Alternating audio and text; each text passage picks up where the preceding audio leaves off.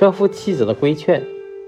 燕子做齐国国相的时候，有一次车夫替她驾着车出门，车夫的妻子从门缝里偷看，只见她的丈夫撑起车上的大盖伞，挥动鞭子赶着高头大马，一副得意洋洋的神态。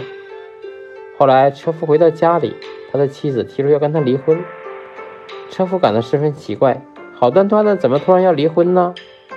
他便问妻子是什么缘故，妻子说：“燕子身高不满六尺。”做了齐国的国相，在诸侯各国中名声响当当。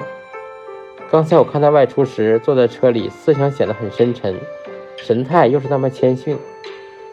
可你呢，身高八尺，只不过是个车夫，却显得神气活现，洋洋自得。就是这个原因，我要离开你了。妻子的一番话，深深地触动了车夫。从那以后，他常常克制自己，逐渐变得谦逊有礼。燕子对车夫的变化感到奇怪，问他是什么原因。车夫把事情的经过如实告诉了燕子。